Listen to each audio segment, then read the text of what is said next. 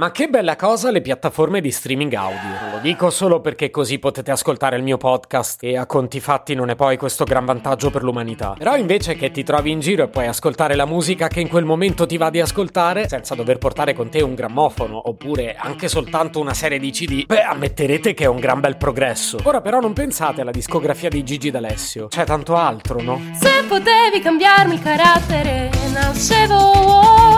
Si chiama Marcello Forcina, dice quello che pensa, pensa poco a quello che dice, ma quando c'è da parlare gli bastano 4 minuti e 37 e un Campari Spritz.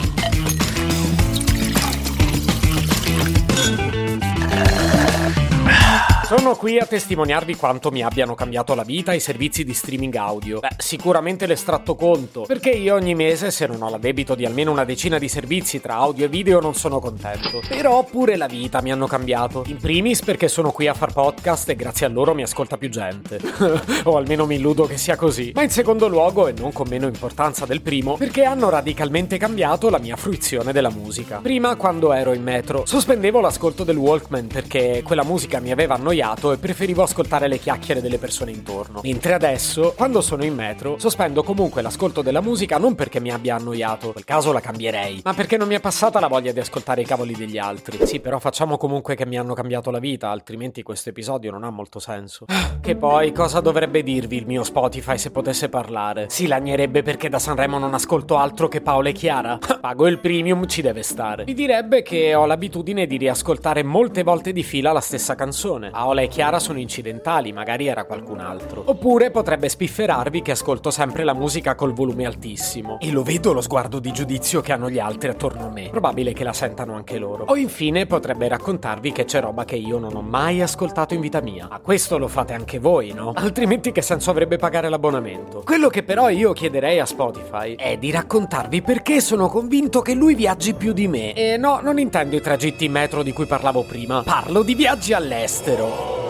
Sì, l'ho detto davvero. E se vi ho incuriositi abbastanza, sappiate che ora vi spiego tutto. Questa storia è iniziata una settimana fa. Io ricevo ogni giorno miliardi di mail di spam. E sono troppo pigro per cliccare sui link e disiscrivermi. Quindi niente, continuano ad arrivare ogni giorno. Una piaga, vi giuro. Ma una settimana fa, in mezzo a tutto quello spam, ho riconosciuto una mail vera di Spotify. Una mail di alert, quindi da prendere in considerazione.